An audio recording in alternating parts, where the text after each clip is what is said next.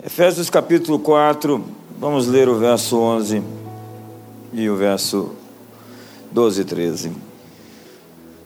Efésios 4, 11 diz: E Ele mesmo deu uns para apóstolos, e outros para profetas, e outros para evangelistas, e outros para pastores e mestres, doutores tendo em vista o aperfeiçoamento dos santos para o desempenho do ministério, para a edificação do corpo de Cristo, até que todos cheguemos à unidade da fé e do pleno conhecimento do Filho de Deus, a perfeita varonilidade à medida da estatura, da plenitude de Cristo.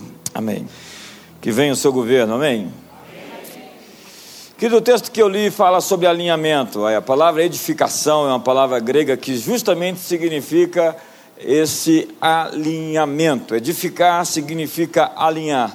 Nós podemos alinhar o corpo, alinhar as coisas através de um processo de unidade plena. As promessas do Antigo Testamento eram para aqueles que estavam alinhados, eram para aqueles que estavam com seus corações rendidos em obediência. Se atentamente ouvires a minha voz, seguidos os meus mandamentos, eu vos farei benditos ao entrar, benditos ao sair, benditos o fruto do seu ventre, o fruto da sua terra, o fruto dos seus animais, o fruto do seu solo. O alinhamento com a obediência, com os mandamentos, em ouvir a voz de Deus, traria um fluxo. No caminho, as bênçãos nos encontram. Quando nós estamos alinhados com os princípios de Deus, as bênçãos bênçãos nos procuram? Quantos querem ser procurados pelas bênçãos? É assim que está acontecendo com você? Quantos aqui, sinceramente, podem dizer: as bênçãos estão me procurando? Então diga comigo: as bênçãos estão me procurando.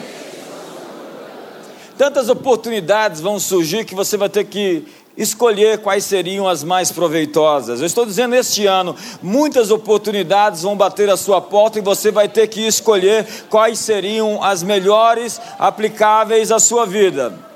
Eu acho que você está muito entusiasmado hoje. Deus diz que se nós tivéssemos o nosso coração alinhado, qualquer pessoa que tenha o seu coração alinhado reconheceria o caminho. Qual o caminho? Qual o destino? Qual decisão, quais escolhas deveriam ser feitas. A Bíblia diz: reconhece o Senhor em todos os teus caminhos e Ele endireitará as suas veredas. O que é reconhecer a Deus em todos os meus caminhos? É dar a Deus a primazia, a soberania da minha vida, já que sou filho, então qualquer coisa que acontece comigo foi enviada por Deus ou será usada por Deus. Quando eu reconheço a Deus naquela situação, eu digo, Deus, eu não sei porquê, pode ser uma bênção muito mal embrulhada, com um papel muito feio, mas eu estou recebendo isso como vindo do Senhor. Há bênçãos disfarçadas, na verdade, Deus embrulha seus presentes em papéis muito estranhos às vezes. A verdade é que muitas situações que surgem na sua vida como crise são oportunidades dadas por Deus. E o que o sábio Salomão está dizendo é que quando eu reconheço a Deus em todos os meus caminhos, Ele vai corrigir as minhas veredas.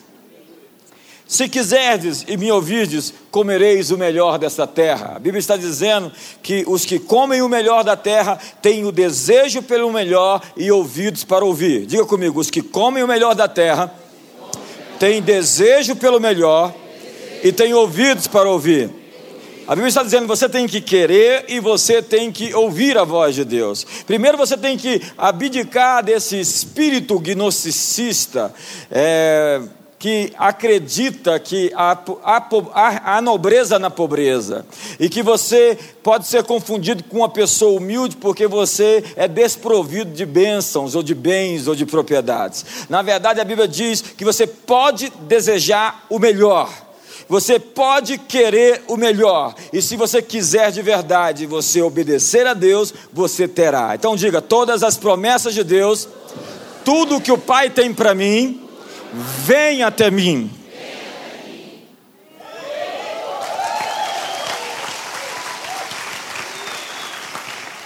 Mas tem pessoas que não ouvem. Em Apocalipse capítulo 2 e 3, Jesus vai falar às sete, sete igrejas da Ásia sobre aqueles que, apesar de ter ouvido, ter ouvidos, não ouvem. Ouça quem tem ouvidos para ouvir. Isso significa que muitos podem até ouvir, mas não entendem, porque têm os seus corações endurecidos.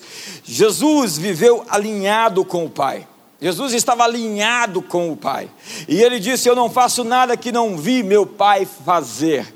Eu não me enviei, eu não sou auto-enviado. Eu estou sendo enviado e aquele que me enviou, eu faço as suas obras. Para ele, uma vida comum era cercada de eventos sobrenaturais.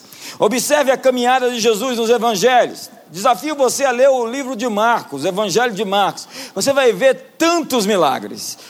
Todo o livro de Marcos, durante os três anos e meio de treinamento dos discípulos, é um treinamento para abdicar dos conceitos é, matemáticos, frios e, e, e aceitar uma realidade nova de transcendência, de possibilidades infinitas, onde você pode mover as montanhas, transformar água em vinho, multiplicar pães e peixes, alimentar as multidões, andar sobre as águas. Todo o Evangelho de Marcos é essa relativização da morte, relativização da miséria, relativização da doença onde Jesus chega e faz as obras do Pai, e a Bíblia diz que nós podemos fazer as mesmas obras que ele faz e ainda maiores. A caminhada com Jesus então se torna cumprir um roteiro já escrito, já determinado. Nós viemos a este mundo com todos os detalhes preparados de antemão. A Bíblia diz em Efésios 2, verso 10, que ele preparou as boas obras para que nós andássemos nelas. E está falando antes que o mundo fosse mundo, antes de você existir, Deus já preparou o trabalho que você ia fazer nesse mundo. Deus já preparou o seu enxoval. Deus já preparou as obras que você iria realizar. Deus já pavimentou o caminho para o seu destino, já tudo está pronto, tudo está preparado. Seu Pai Celestial que te ama já escreveu uma história e você só tem que atuar nesse roteiro do mais alto nível uma história de amor, um romance celestial entre Deus e o seu povo. E o que nós precisamos de verdade é de um alinhamento com os seus planos de pulsar o nosso coração com o seu coração, de ver com os seus olhos, de perceber, de discernir qual é a sua vontade. Eu digo, repito, alinhados com os planos de Deus, as bênçãos nos procuram. Quantos aqui estão sendo procurados pelas bênçãos? Amigo, se você está vivendo perante Deus em seus princípios, sob a graça do Senhor, as bênçãos procuram você. No Salmo 32, no verso 8, a Bíblia diz: Instruir-te-ei e te ensinarei o caminho que deves seguir, e sob as minhas vistas te darei conselho. Deus está dizendo: Olha, eu vou lhe mostrar o caminho que você deve seguir, e sob os meus olhos eu vou te guiar. Quantos querem ser guiados sob os olhos do Pai? Isaías diz, no capítulo 30, no verso 21, quando te desviares para a direita ou para a esquerda, os teus ouvidos ouvirão atrás de ti uma palavra dizendo: Este é o caminho, andai por ele. Quando você toma uma decisão errada, a paz sai do teu coração. Quando você fala palavras erradas, angústia entra dentro de você e você começa a perceber que não há alegria interior. E a Bíblia diz que a paz é o árbitro dentro dos nossos corações. Veja o que diz o apóstolo Paulo: pois todos que são guiados pelo Espírito de Deus são filhos de Deus. Porque não recebestes o espírito de escravidão para viverdes outra vez atemorizados? Ei, você está andando com medo, é porque você tem recebido um espírito de orfandade porque recebestes o espírito de adoção baseados nos, no qual clamamos Abba Pai. Quando nós temos um Pai celestial que nós sabemos que nos ama, que nos aceita, que nos aprova, não há razão para ter medo.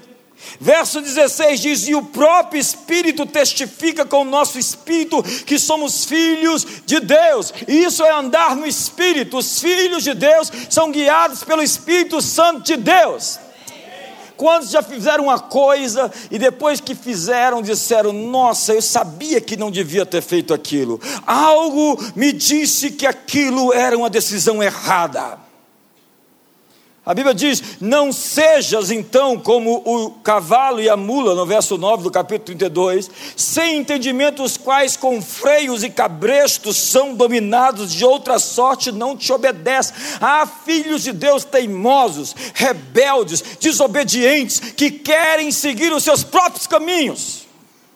E Deus diz para esses: precisam-se de freios, de cabrestos, precisa-se de eia têm que ser domados, porque tem um pescoço duro, uma dura cerviz, não são capazes de se submeter, de se sujeitar a Deus, de ser prostradores, adoradores que o adoram em espírito e verdade. Deus não quer ficar discutindo com você se você vai ou não obedecê-lo. As pessoas que Deus procura já têm uma firme determinação antecipadamente de fazer aquilo que Ele ordenar, seja o que for que Ele ordenar.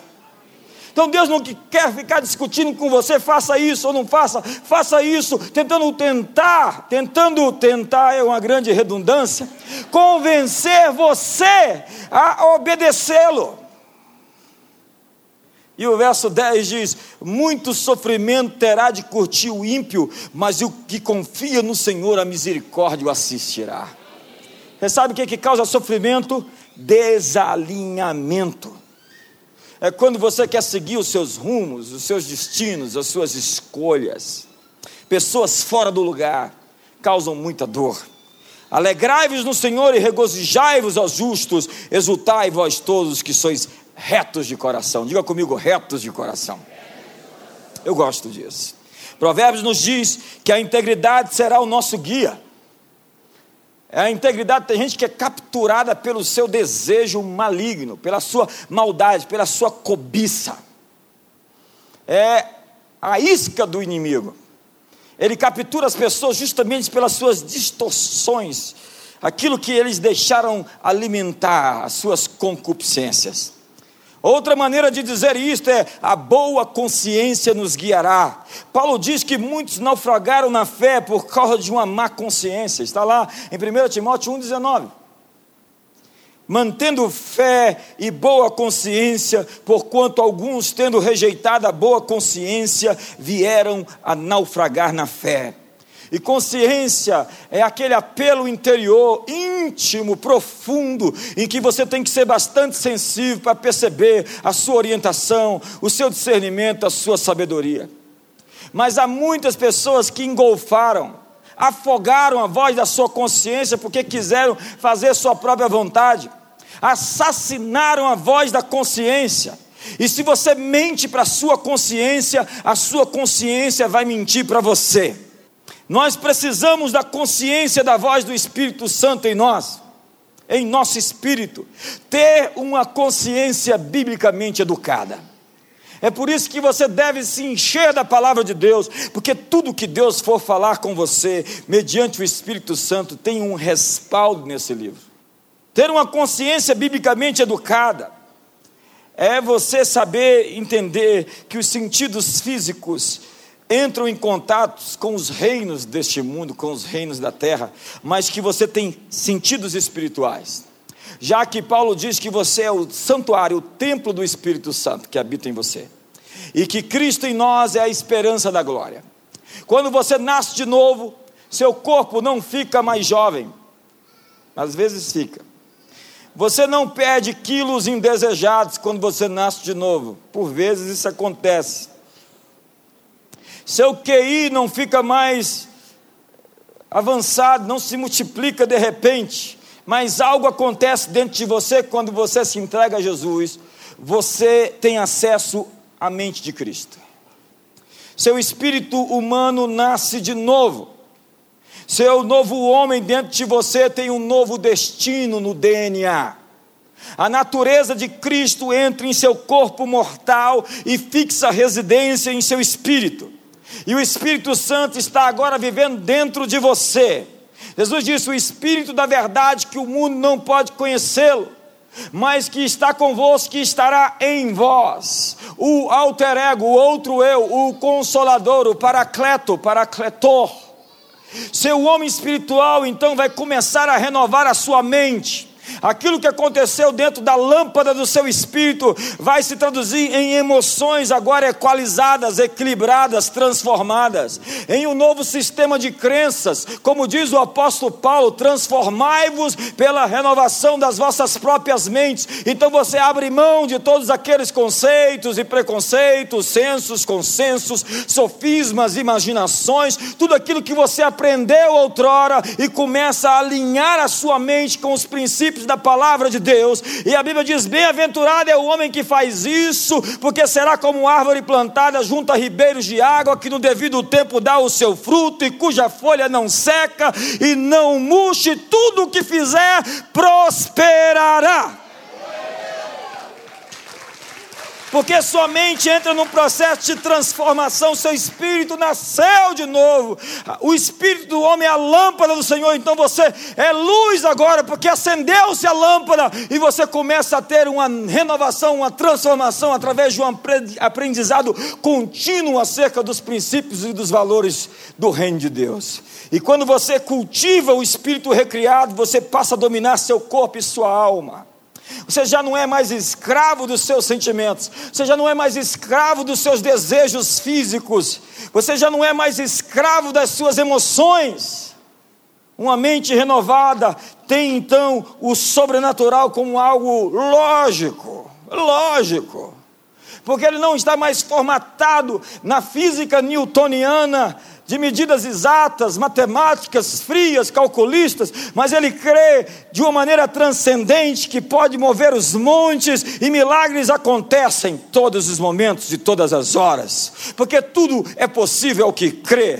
Porque se você tiver fé como um grão de mostarda, você pode dizer aquele monte ergue-te lança-te ao mar. Então ele fala com a figueira e a, figueira seca. Então ele move as águas, ele, ele, ele então profetiza sobre os ventos para que eles soprem. Há um tempo novo surgindo, uma nova igreja que sabe operar no mundo espiritual, que não anda na carne, nem anda na mente.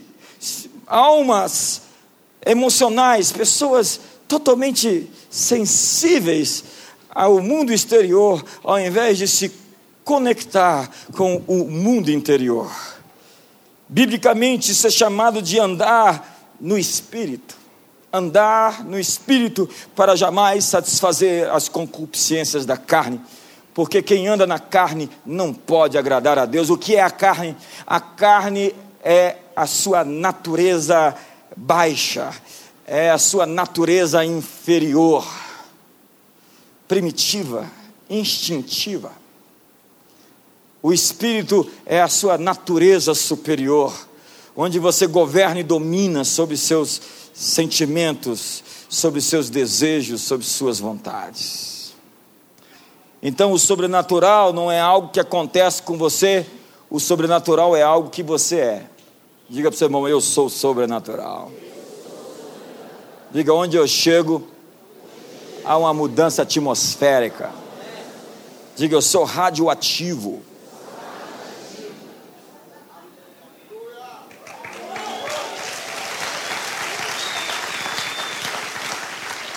Seu problema é que você acredita demais nas suas emoções, mas eu não tenho que ser sincero comigo, você tem que ser sincero com Deus porque nós não andamos por vista, nós andamos por fé, nós não andamos por emoções e sentimentos, porque enganoso é o coração e desesperadamente corrupto, nós andamos sobre a palavra de Deus, e se nossas emoções querem mentir para nós, nós vamos ficar firmados sobre aquilo que Deus disse, e aquilo que Deus disse vai prevalecer sobre aquilo que eu sinto, sobre aquilo que os outros dizem e sobre aquilo que as circunstâncias falam. A vida de Abraão nos ensina o que significa viver pela fé. Abraão saiu sem saber para onde ia. Abraão, sai da tua terra, da tua parentela e vai para uma terra que eu te enviar. Abraão então vai sem saber para onde vai. Porque andar pela fé é assim, passo a passo. Mas de alguma forma Abraão foi encontrando o plano de Deus. Às vezes Deus nos dá um retrato do futuro, nós temos uma foto do nosso destino, mas nós não sabemos o caminho, nós não temos um mapa, nós temos um guia. Seu chamado de andar pela fé é do tipo: siga-me, eu não sei para onde estou indo. Você nunca precisa de um mapa quando você viaja com um guia. E a Bíblia diz: o Espírito Santo vos guiará a toda a verdade. Basta ser sensível. Quando eu me converti, eu esperava que uma bola de fogo caísse na minha cabeça e anjos aparecessem, aqueles, aquelas cortes celestiais, e Deus viesse numa visão transcendental e poderosa. E eu orava duas horas e nada acontecia. Eu falava, eu acho que Deus não está gostando de mim. Até que eu descobri que Deus ele se manifesta no íntimo, em pequenas coisas atômicas, pequeníssimas, e você se sensibiliza, e quanto mais sensível você se torna, mais você consegue ver, sentir para onde ele está soprando, porque o vento sopra, você não sabe de onde vem, nem para onde vai, assim é todo aquele que é nascido do Espírito.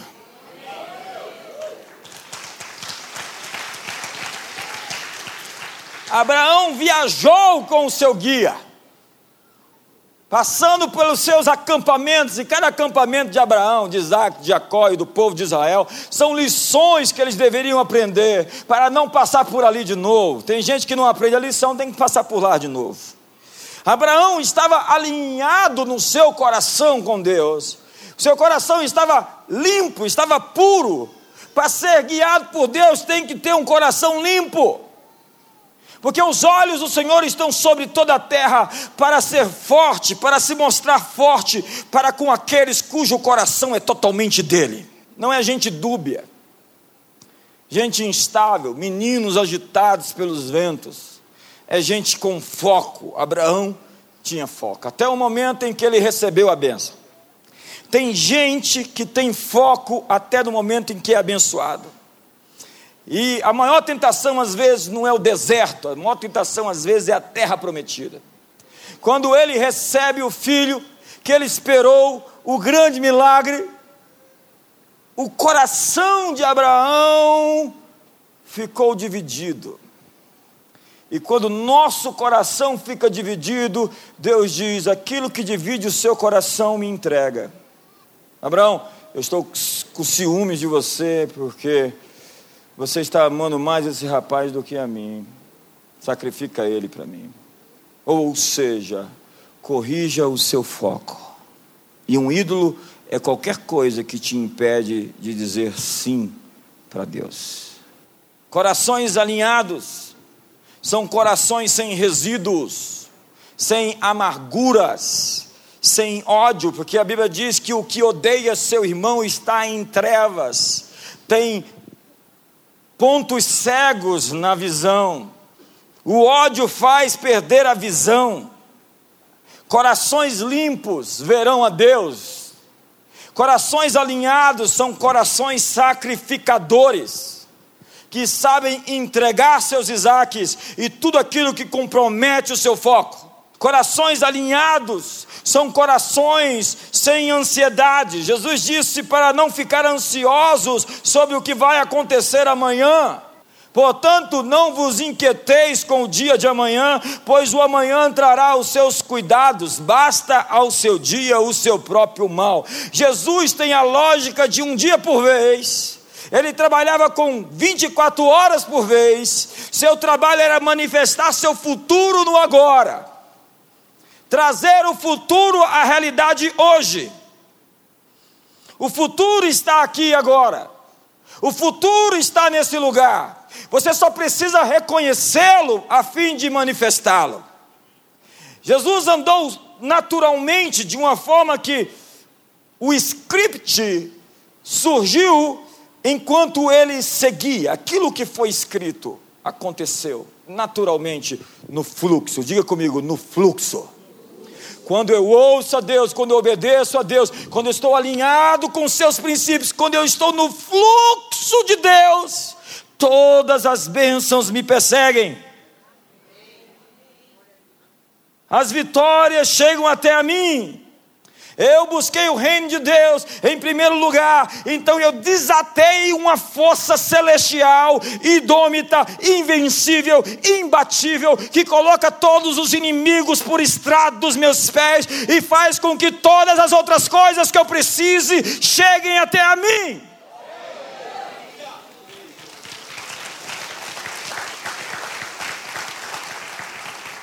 Eu defino a minha prioridade e essa prioridade define o que vem a reboque. As coisas no reino acontecem no caminho. É no caminho que as coisas acontecem. Como disse alguém, viajante não há caminho, o caminho se faz quando nos pomos a andar. E no caminho as coisas fluem, passo a passo de fé, é por isso que Deus não age enquanto estamos parados. É por isso que Deus exige movimento para que ele se movimente. É por isso que ele diz para Ezequiel: levanta-te, põe-te de pé, e aí eu vou falar contigo. Antes de querer que eu fale com você, se mova. Saia da sua procrastinação, saia da sua depressão, se movimente. Achegai-vos a mim, e eu me achegarei a vós. Quando aqueles leprosos em Segunda Reis dão passos em direção ao arraial dos Círios, Deus se levanta e multiplica, amplifica os pés daqueles leprosos, e o que se faz ouvir no arraial dos inimigos é o tropel de carros, cavalos, carruagens, de exércitos. Porque quando eu me levanto frágil e abatido com Deus, o que o inimigo vai ver é a força do Todo-Poderoso ao meu lado, combatendo e lutando as minhas batalhas. Me ajuda aí, irmão.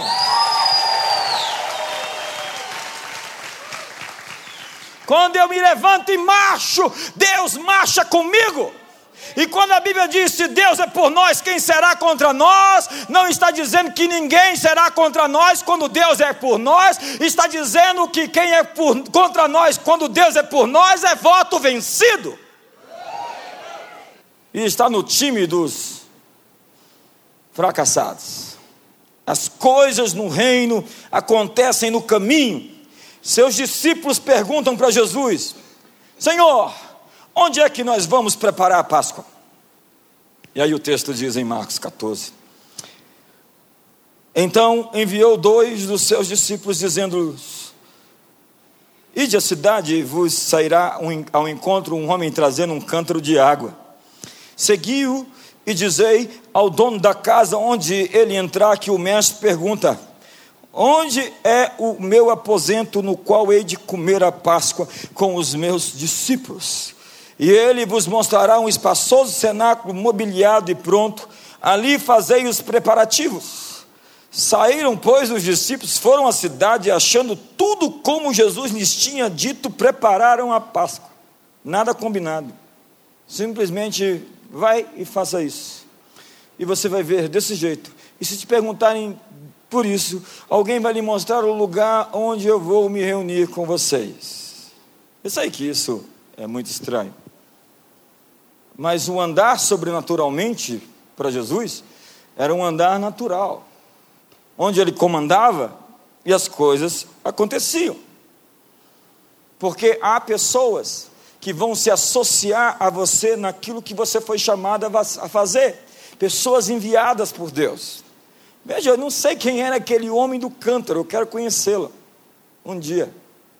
Eu quero, na verdade, saber quem era o dono daquele jumentinho aqui de Lucas. Olha o que diz. Ora, aconteceu que ao aproximar-se de Betfagé e de Betânia, junto ao Monte das Oliveiras, enviou dois dos seus discípulos, dizendo-lhes: Ide à aldeia, fronteira, e ali, ao entrardes, achareis, achareis preso um jumentinho que jamais homem algum montou, soltai-o e trazei-o. Se alguém vos perguntar por que o soltais, respondereis assim: porque o Senhor precisa dele. É a mesma coisa de você chegar na concessionária e falar assim: falar não, entrar dentro do carro, ligar o carro, baixar o vidro e alguém vai dizer: para onde você vai com esse carro? E você dizer: porque o Senhor precisa dele. Jumentinho era uma espécie de veículo não motorizado, mas muito poderoso na época. E indo, os que foram mandados acharam segundo Jesus lhes dissera. Não faça isso amanhã na concessionária aqui do lado. Quando eles soltaram, estavam soltando o jumentinho, seus donos lhes disseram: Por que o soltais? Responderam: porque o Senhor precisa dele.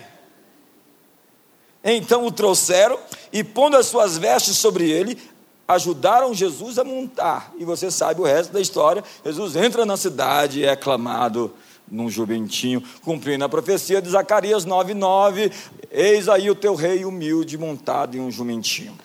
Veja como era natural para ele viver na terra com um estilo de vida celestial, onde tudo o que ele precisava lhe era dado de maneira a encontrar no caminho. Eu vou repetir: no caminho.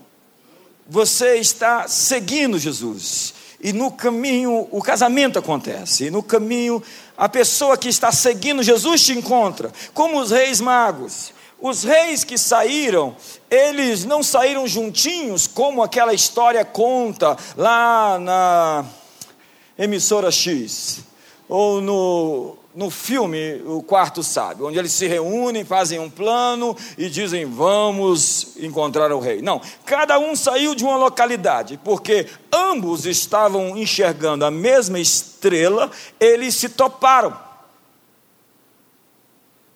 Então o Gaspar encontrou o Baltazar, mas não porque eles se conheciam, porque eles vinham de longe e olhavam para o mesmo alvo e assim se encontraram. Moça, rapaz, quando você está perseguindo Jesus, buscando Jesus, alguém que está perseguindo Jesus, buscando Jesus, vai topar com você.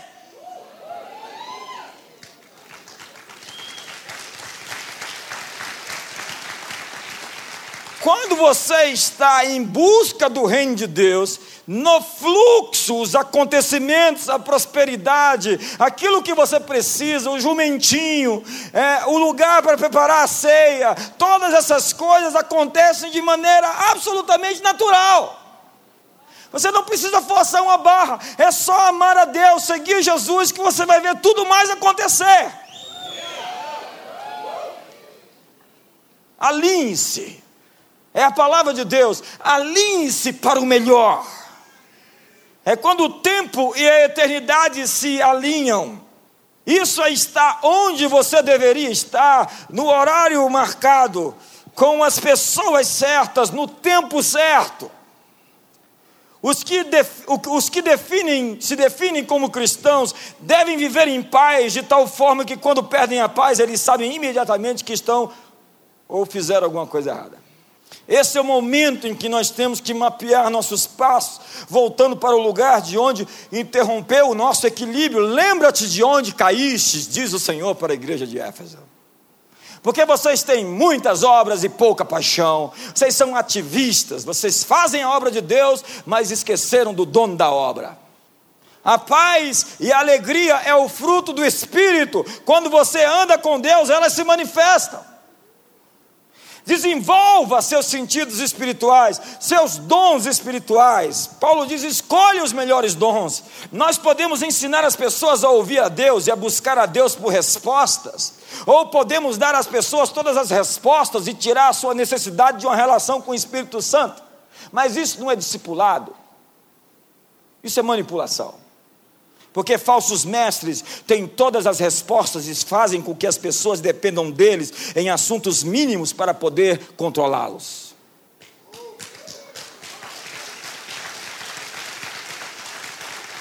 Falsos profetas têm um espírito de mau agouro.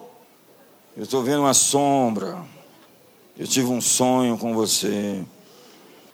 Eles têm uma sensação iminente de destruição. O tempo todo eu vi um vulto do seu lado.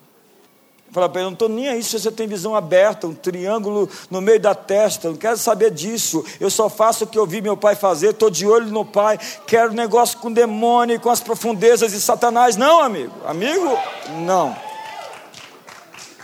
Isso, faz isso.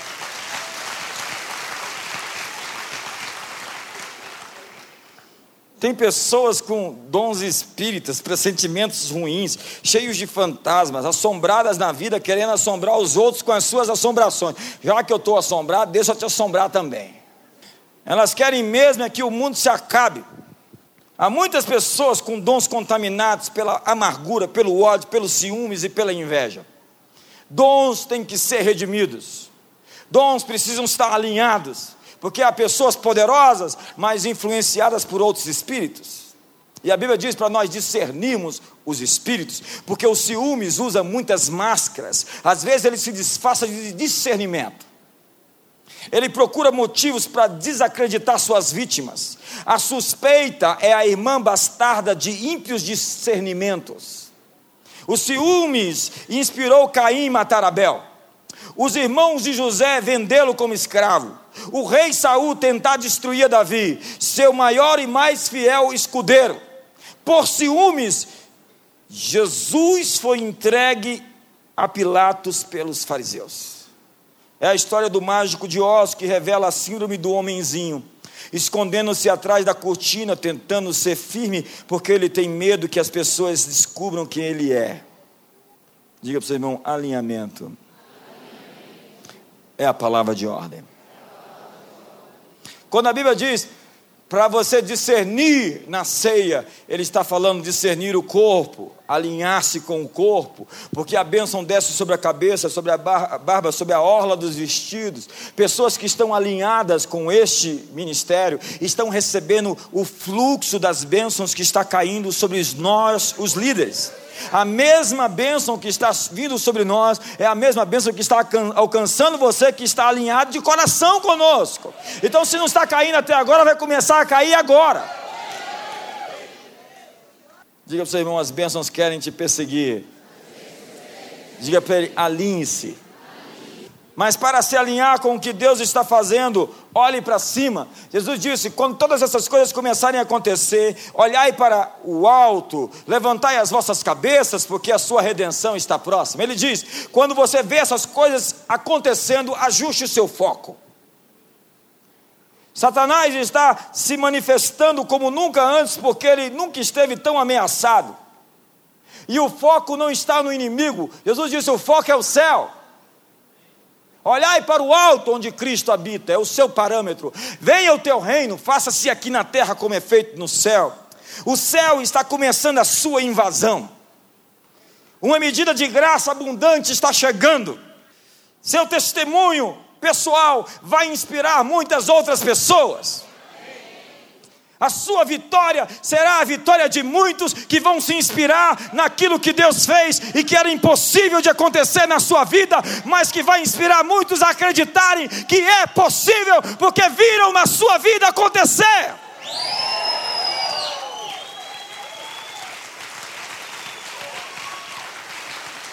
E as pessoas vão chegar para você e vão dizer: Você é uma inspiração para mim, uma inspiração porque você é um modelo de superação há uma impartição, uma, uma transferência de unção para os últimos dias para revelar os planos de Deus para essa geração.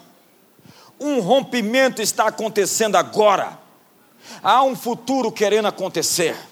Você precisa colocar o seu rosto onde está o seu futuro. Você está vivendo em dois lugares ao mesmo tempo. Você está vivendo na tensão do futuro e a realidade do presente. Seu trabalho no presente é manifestar seu futuro e não ficar preocupado com o futuro. Porque tem um tempo para as coisas acontecer. A reforma protestante precisava vingar através dos seus escritos. Então, Deus deu o futuro para um homem chamado Gutenberg, uma imprensa, para que a Bíblia, a primeira Bíblia, ei, a primeira Bíblia fosse publicada e o evangelho fosse espalhado. Então, o avivamento dos anos 60 e 70 foi espalhado através de fitas cassetes. Eu ainda tenho lá em casa umas 300. Só que eu não tenho nenhum aparelho que toque aquilo. Você tem? O Bill Gates, quando saiu da Universidade de Harvard, ele disse: Eu vi o futuro.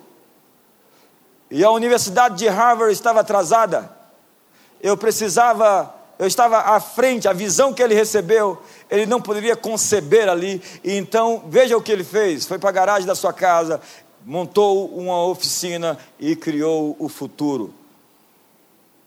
Ele viu o futuro. Ei, diga para você, irmão, o futuro está aqui agora. Diga, existem coisas que Deus quer manifestar e que Ele está lhe entregando para que você faça Existem soluções que Deus vai te entregar esses dias. Existem revelações que Deus vai te entregar esses dias. Existem invenções que Deus vai entregar para você. Existem empresas e tecnologias e respostas, soluções para a educação que Deus está entregando para você, soluções de políticas públicas que Deus está entregando para você. José viu o seu futuro, ele tinha um retrato de onde iria chegar. Ele levou muito tempo para chegar lá. Ele não tinha um mapa, mas ele tinha um guia. E se ele tivesse o um mapa dizendo você vai ser primeiro jogado nessa cisterna, e depois da cisterna você vai ser vendido como objeto e depois comprado pelo Potifar, cuja mulher vai te tentar todo dia. E você vai resistir o pecado, porque resistir o pecado vai pagar uma pena alta por causa disso. A tua recompensa de ser fiel a Deus vai ser a cadeia e depois da cadeia você vai ficar ali trazendo revelações para as pessoas que vão se esquecer de você. Pro fim, no fim de tudo, você ter 15 minutos de audiência para mudar a tua vida. E naquele 15 minutos você vai ter que provar que você é o cara para aquele tempo. Então, em 15 minutos, ele se torna o vice-rei do Egito. Uma audiência mudou a vida dele para sempre. Mas ele foi preparado em todo o percurso, e quando ele achava que estava no lugar errado, Deus estava somente levando ele para mais perto do cumprimento do retrato que ele viu do seu futuro.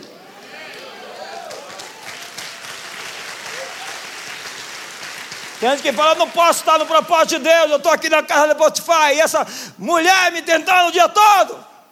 Eu não posso estar no propósito de Deus. Estou na cadeia, preso, tanta coisa ruim acontecendo. Amigo, Deus nos dá o futuro com sementes. Sementes significam processo. E o processo acontece sistematicamente para nos treinar e nos capacitar para que nós cheguemos ao retrato do nosso destino. É preciso confiar no processo não absolva o trauma, encontre sua pedagogia e significado, reconhece o Senhor em todos os teus caminhos. E que cisterna é essa funda? Mas Deus está aqui na cisterna. E esse mercado de escravos, Deus está aqui nesse negócio. E agora, a casa de Potifar ou a prisão, Deus estava levando José ao seu destino. Encontre o fluxo e não saia dele. Não o perca por distrações. Você tem que aprender a trabalhar as sementes que lhe foram dadas. Uma semente de mostarda, quase invisível, diz: a menor das sementes pode se tornar uma árvore que abriga os pássaros. Aquilo que você tem que parece que é pequeno, pode ser tão grande que vai abrigar tanta gente, vai sustentar tantos. A natureza do reino são sementes, sementes são processos. O solo, as condições meteorológicas, a localização precisam estar corretas para que a semente vingue e se torne uma árvore. O solo é o material que, se, que você se alimenta, a, a, a sua mente, as relações que você permite no seu jardim e os sentimentos que aceita enraizar no seu coração. Onde você escolhe ir, quem você escolhe ouvir, as amizades que você tem, os programas de televisão que você assiste, os sites que você visita na internet internet vão definir se a sua semente vai morrer ou vai vingar. Quem está ali influenciando? Assuma o controle da sua atmosfera. Diga para você, irmão, assuma o controle da sua atmosfera. Eu, por exemplo, no meu ambiente, onde eu governo, eu não permito que pessoas falem palavrão, palavrões perto de mim. Eu digo, vai falar palavrão longe daqui, longe do meu ambiente, longe da minha atmosfera, não contamine o ambiente no qual Deus me fez rei. Se você permite pecado debaixo do seu manto de autoridade, o que você vai colher é decepção e frustração. Você é líder de uma empresa e permite que as pessoas façam coisas erradas ali dentro, você está permitindo que o inimigo plante, coloque os seus ovos de serpente dentro do seu negócio. Se você quiser ressuscitar mortos, você precisa colocar algumas pessoas para fora da sala. Quando Jesus foi chamado para levantar uma jovem dentre os mortos, o ambiente não era propício para aquilo que ele queria fazer, então ele controlou a sua atmosfera, ele colocou pessoas para fora da sala. ele quis ficar sozinho. Ele, João, Tiago e Pedro. Sempre tem o João no meio. Então ele queria trabalhar com quem se importa, não com quem parece interessante, mas com quem parece interessado. Uma vez que as pessoas certas estavam no lugar, ele mandou a menina acordar. Jesus assumiu o controle da atmosfera que era carregada de pessimismo e certificou-se de que as pessoas certas estavam naquele lugar. Pedro aprendeu a lição, olha o que diz Atos capítulo 9. Mas Pedro, tendo feito sair a todos, isso é um dom de inconveniência. Vocês podem se retirar, por favor? Eu tenho um milagre para fazer. Pondo-se de joelhos, orou e voltando-se para o corpo, disse: Tabita, levanta-se. Ela abriu os olhos e, vendo Pedro, sentou-se. Portanto, ajuste a sua proximidade com as pessoas ao seu redor. Você é chamado para ter relacionamento com todos, mas intimidade custa caro. Você precisa estar com as pessoas certas. Alinhe-se com as pessoas certas. Elias dizia: O Deus em cuja presença eu estou. O Deus em cuja presença eu estou. Tem gente que parece que oração, quando vai orar, é como entrar na presença de Deus. Eu vou agora entrar na presença de Deus. E você estava onde? Elias diz: Eu estou na presença de Deus. Diga, eu estou na presença de Deus. Amigo, você está tomando banho, você está na presença de Deus. Você está fazendo sexo com a sua esposa, você está na presença de Deus. E se for com outra esposa de outro, você está na presença de Deus e o negócio vai ficar ruim. Tem gente que fala assim: ah, não posso ter relacionamento íntimo com minha esposa porque tem um anjo aqui. Então põe um anjo para fora, irmão. Convida o anjo a sair. É cada uma, né? Tem gente que é muito santa, irmão. Eu não vou contar essa.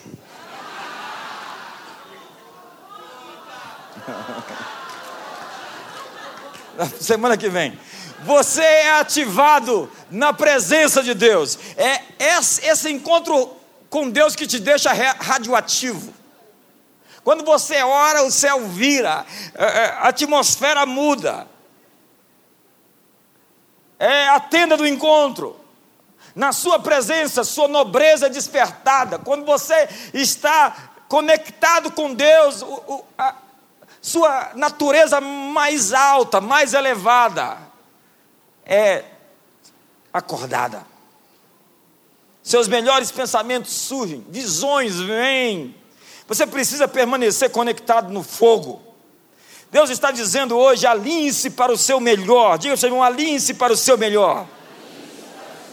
Quando você está em alinhamento com a sua missão, andando na medida da sua vocação, a ativação sobrenatural já foi roteirizada e vai se manifestar. Você está andando em algo já preparado para você. Diga para seu irmão: existem coisas preparadas para você antes da fundação do mundo, para que você andasse nelas, obras poderosas coisas, uma grande história está escrita ao seu respeito. Você faz parte de algo muito, muito, muito grande.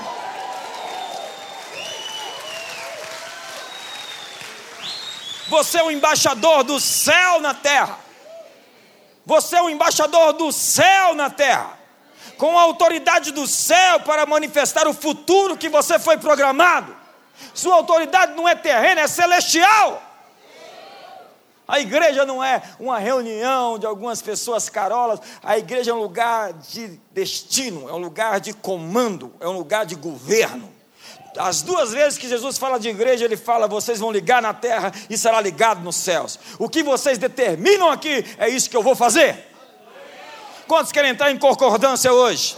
Quantos querem entrar em concordância que as enfermidades serão curadas nessa hora? Quantos querem entrar em concordância que o Brasil será mudado nesses próximos dias e semanas? Quantos querem entrar em concordância que todo o poder espiritual que tenta manipular essa nação está caindo neste dia em nome de Jesus?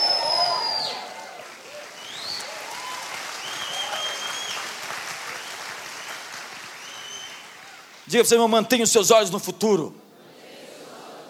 Diga para ele: seja obediente às pequenas coisas. Eu tenho uma notícia para te dar: Deus está quebrando os ciclos do seu passado. E Ele está lhe fazendo entrar na sua herança. Esse é um tempo de herança. Esse é um tempo de herança. Deus tem uma promessa para você. O mínimo que você pode ter é sua casa própria, uma vida digna, pagar suas contas em dia, ter filhos poderosos. É isso o mínimo que Deus tem a oferecer aos seus filhos. É uma vida de provisão, de suprimento.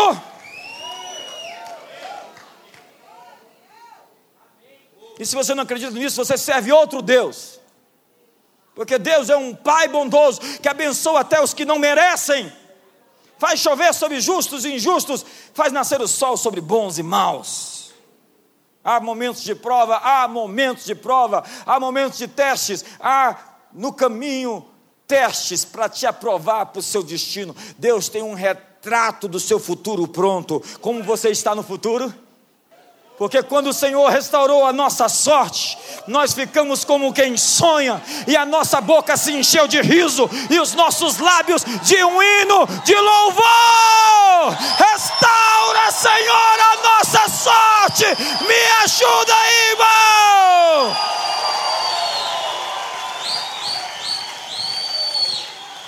Diga para o seu irmão, você faz parte de uma grande história. Diga, você está sentado com Cristo nos lugares celestiais.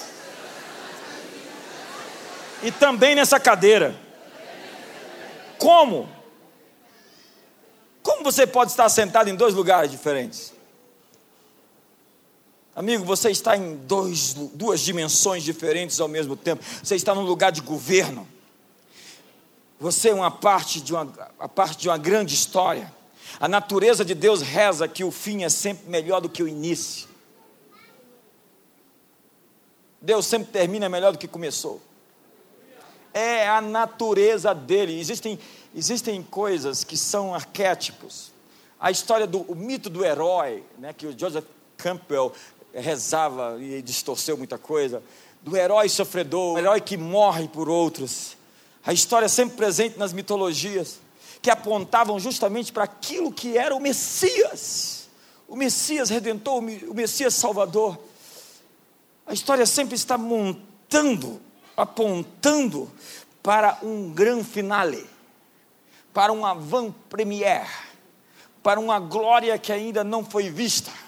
Olhos não viram, ouvidos não ouviram, não penetrou no coração humano o que Deus preparou para a nossa geração. O seu trabalho é trazer o seu futuro para o agora porque a religião só tem poder no futuro, só tem poder no passado. Ah, foi bom, os avivamentos aconteceram, foi extraordinário o que Deus fez, mas Deus vai fazer no futuro, porque Ele fez no passado, mas não faz agora, vai fazer lá na frente. A religião não tem poder agora, só tem poder no passado e no futuro. Sempre deixa para frente aquilo que Deus quer fazer hoje. Mas diga para o seu irmão: Deus quer fazer hoje e vai fazer hoje coisas extraordinárias. Você está saindo daqui impactado por promessas, por heranças, por recursos, por visões, por sonhos, por profecias, por bênçãos exponenciais, por vitórias extraordinárias. Me ajuda aí, irmão! Seu trabalho é viver além das suas atuais ações das suas pequenas ações, você acha que são pequenas, elas são os testes para você entrar no maior. Porque os pequenos esforços repetidos completarão todo o trabalho. É no pequeno que Deus nos testa, a fim de nos colocar sobre o mais, sobre o muito. Fosse fiel no pouco, te colocarei sobre o muito. Existe uma foto maior para você. Todos os incidentes de restauração na Bíblia envolveram uma porção dobrada do que foi roubado. Eu vou repetir: um mínimo, uma porção dobrada do que foi roubado. Ao invés da vergonha, haverá honra dobrada. Deus diz: o ladrão, quando rouba, tem que devolver sete vezes mais aquilo que roubou. Em, em Êxodo capítulo 22 diz: duas, quatro, cinco vezes mais aquilo que roubou. Outro dia eu disse que você está entrando num tempo de restituição, mas a sua restituição não é aquilo que você perdeu, senão acrescentado do dobro, ou do triplo, do quádruplo. Deus vai entregar mais do que aquilo que você perdeu, aquilo que nem chegou a você e que é seu, já está no percurso de encontrar-se com você, no fluxo, no caminho, você vai encontrar a sua restituição, e se você crê nisso e enche o seu peito, dê o maior grito que você puder dar essa noite.